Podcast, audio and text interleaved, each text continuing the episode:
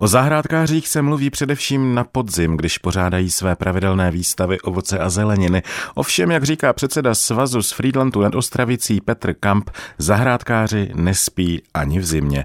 O jejich práci i zázemí si s ním povídala redaktorka Romana Kubicová. Domy zahrádkářů vlastně jsou rozesety po našich městech a vesnicích a tady máte opravdu nádhernou základnu jako zahrádkáři.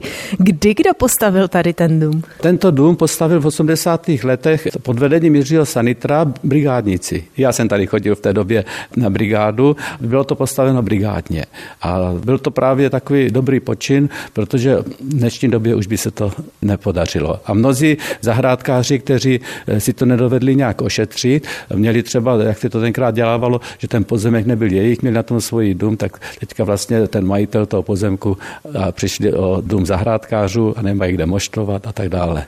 My tady máme kuchyň, moštárnu, tady tahle veliká místnost je prostě lidí, dělají se tady různé oslavy, výročí, svatby, a tak dále. Venku je pěkná zahrada, vždycky posečená, takže tam lidé mohou sedět a relaxovat.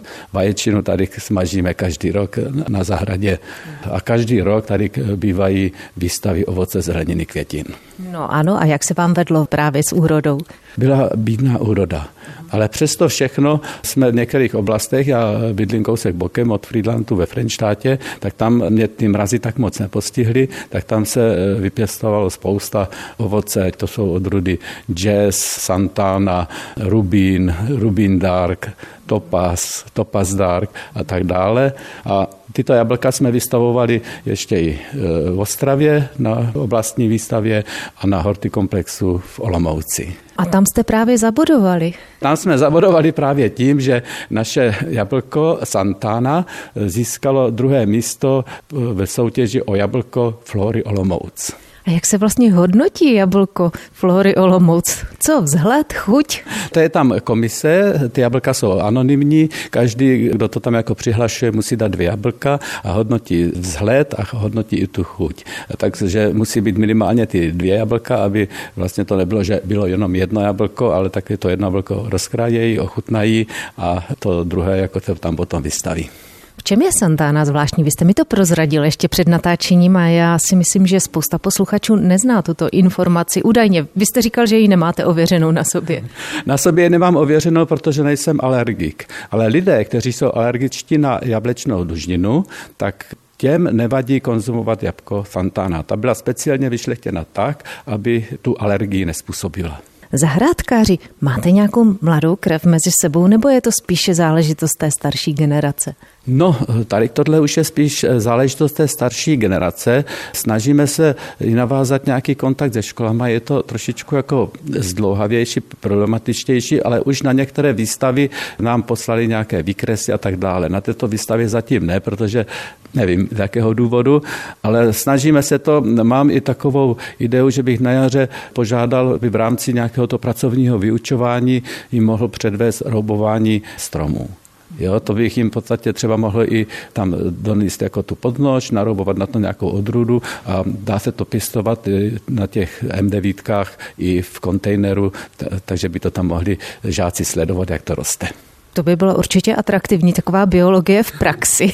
Ale čím si to vysvětlujete, že třeba střední generace buď nemá čas zahrádkařit, nebo se nechce družit? Protože mám pocit, že dneska je naopak zase modní, nebo i vlastně nutnost vypěstovat si to svoje vlastní eko, bio, všecko to nejlepší, co vlastně můžeme konzumovat potom je z vlastní zahrádky. Nevím, čím to je. Vždycky, když máme nějakou tu výstavu nebo tak, tak tady přijde i spousta těch mladších lidí, vyptávají se, jak to a mají vždycky zájem. To já bych potřeboval tam udělat stromky, až budu mít eh, plot nebo něco takového a pak se neozvou. Už, jo? To znamená, že nevím, jakého důvodu to je, ale druhý důvod je ten, že mnozí, kteří staví teďka ty nové domy, tak už u toho nemají zahradu jako s ovocnými stromy, tak, tak se zeleninou a tak dále. I když jako byla jakási doba nouze nebo tak dále, a někoho to nějak ještě zatím nedonutilo, aby se pustil do toho pěstování.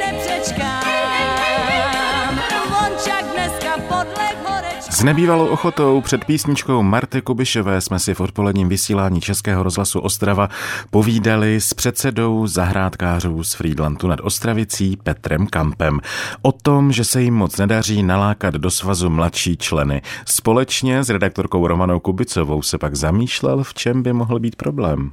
Možná je třeba vypěstovat od mala tu lásku k tomu, abyste mohli chodit na zahrádku a to vlastní si utrhnout.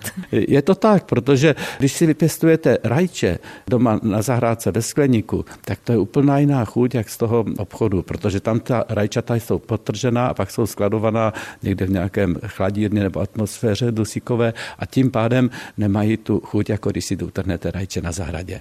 A to samé je s těmi jablky. Ty jablka také jsou, eh, to jsou v obchodě, jsou eh, podtržená, potom třeba odrudu gala, která je podzimní jablko, ještě dávají do obchodu i v květnu, v dubnu. To už je podezřelé, že? Eh, to je podezřelé, ale ta chuť tam není. Když si utrhnete jablko na zahradě, které má právě konzumní zralost, tak to je úplně jiná šťavnatost, jiná vůně, jiná chuť. Pane Kampe, co dělají zahrádkáři v zimě? Hrádkáři zimě nespí.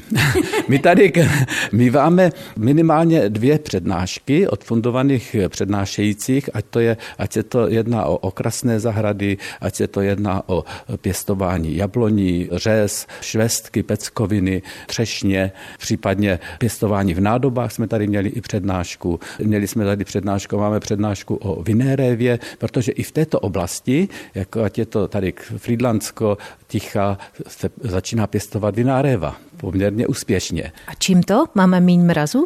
Je míň mrazů, protože mrazy, které by byly 25 a méně, tak už nejsou, nebo nebyly v poslední době.